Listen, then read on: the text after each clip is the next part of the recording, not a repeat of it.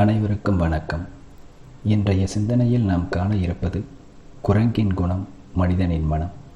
ஆம் நண்பர்களே இன்றைய நவீன உலகில் நமது எண்ணத்தின் மகிழ்ச்சிக்கு முதல் தடைக்கல் இந்த குரங்கின் குணம். மனிதன் குரங்கிலிருந்து பரிணாம வளர்ச்சியில் இன்றைய சுகவாசியானான். ஆம் ஆனால் அந்த சுகபோக வாழ்க்கை உடலில்தானே தவிர உள்ளத்தில் இல்லை. உடலளவில் வளர்ச்சி அடைந்த நாம் உள்ளத்தளவில் வளர்ச்சி அடைந்தோமா என்று சிந்திக்கும் வேளையில் இல்லை என்ற பதில் என் முன்னே எதிர் நிற்கின்றது. உலகில் உள்ள அனைவருக்கும் மன மகிழ்ச்சி என்பது தனி மனித இயல்பாக இல்லாமல் பிறரை பார்த்து இன்றைய காலகட்டத்தில் மாறிவிட்டது. இதனையே ஆன்றோர்கள் குரங்கின் குணம் என்கின்றனர். நாம் சிறுவயதில் பள்ளியில் ஒரு குரங்கும் தொப்பி வியாபாரியின் கதையை படித்திருப்போம். ஆம் அதில் ஒரு தொப்பி வியாபாரி தனது தொப்பிகளுடன் ஒரு மரத்தின் அடியில் படுத்து உறங்கிக் கொண்டிருப்பார். அப்போது குரங்கு ஒன்று அவரது தொப்பி தொப்பிகளை எடுத்துக்கொண்டு மரத்தின் மீது ஏறிவிடும். பலமுறை அவர் பல முயற்சிகளை எடுத்தும் தொப்பிகளை கீழே போடாது. இறுதியாக தொப்பி வியாபாரி தனது தலையில் உள்ள தொப்பிகளை கலற்றி வீசுவார். அப்போது அந்த குரங்கும் தன் கையில் உள்ள தொப்பிகளை கீழே வீசி எறியும். உடனுக்குடன் அடுத்தவர்களை பார்த்து தனது குணத்தை மாற்றும் இந்த குரங்கின் இயல்பு இன்று நம்முடன் ஒன்றாகிவிட்ட ஒரு குணாதிசயமாக மாறிவிட்டது. அதுவும் இன்றைய இளைய சமுதாய மக்களிடம் அது ஒருமித்த குணாதிசயமாகவே மாறிவிட்டது.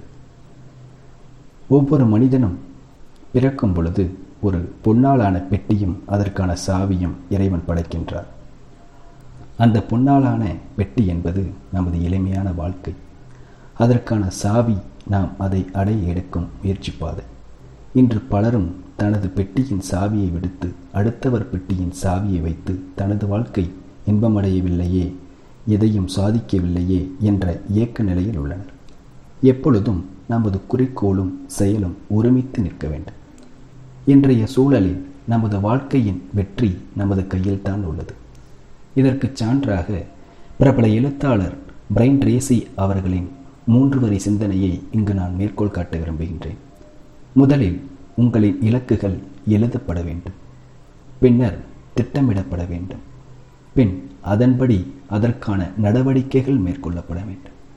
இவ்வாறாக செய்யாத எந்த ஒரு முயற்சியும் வெற்றி இலக்கை அடைய சிரமப்படுவதோடு சிந்தனை சிதறல்கள் ஏற்படவும் வாய்ப்புகள் உள்ளது. மேலும் உங்களின் மனத்தின் சிதறல்களை ஒருமுகப்படுத்துங்கள். உங்களின் மகிழ்ச்சி உங்களின் உணர்வு உங்களின் வேலை உங்களின் மனத்திடமே கேட்டு பெறுங்கள். மேலும் உங்களின் அன்றாட பயன்பாட்டு பொருட்கள் அவற்றையும் உங்களின் மனத்திடமே கேட்டு பெறுங்கள். அடுத்தவரின் செயல்பாட்டை உங்கள் செயல்பாடாக ஓமை கொள்ளாதீர்கள். இன்னும் தீர்க்கமாக கூற வேண்டுமென்றால் உங்களின் திறமைகளை விற்க ஒரு உற்ற இடத்தை நீங்களே தேர்ந்தெடுங்கள். தேர்ந்தெடுத்த இடத்திற்கு ஏற்றப்போல் உங்களை நீங்களே பட்டில் தீட்டுங்கள். ஒருபோதும் உங்களின் தேர்வு தோற்காது என்று கர்வம் கொள்ளுங்கள்.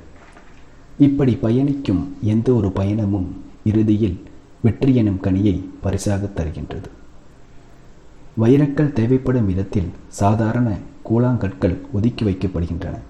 அதேபோல் சாதாரண கூழாங்கற்கள் தேவைப்படும் இடத்தில் அந்த வைரக்கல்லும் ஒதுக்கி வைக்கப்படும் என்ற மேலான சிந்தனையை கையில் கொள்ளுங்கள்.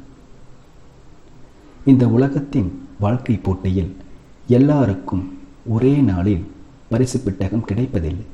இன்று நீங்கள் பங்களிப்பாளர் நாளை பரிசு வாங்குபவர் நாளை மறுநாள் அந்த பரிசை வழங்கும் விருந்தினர் என்று ஒவ்வொரு நாளும் உங்களின் படி உயர்ந்து கொண்டே இருக்கும் என்ற மேலான சிந்தனையை கை கொள்ளுங்கள் எனவே ஒவ்வொரு நாளும் உங்களின் வாழ்க்கையில் மகிழ்ச்சிக்கு ஒரு மணித்துளி ஒதுக்கி வைத்து பாருங்கள்.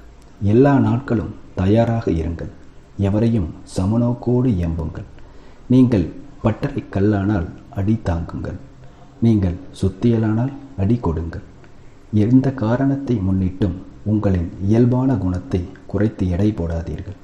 உங்களின் வாழ்க்கை உங்களுக்காகவே படைக்கப்பட்டது.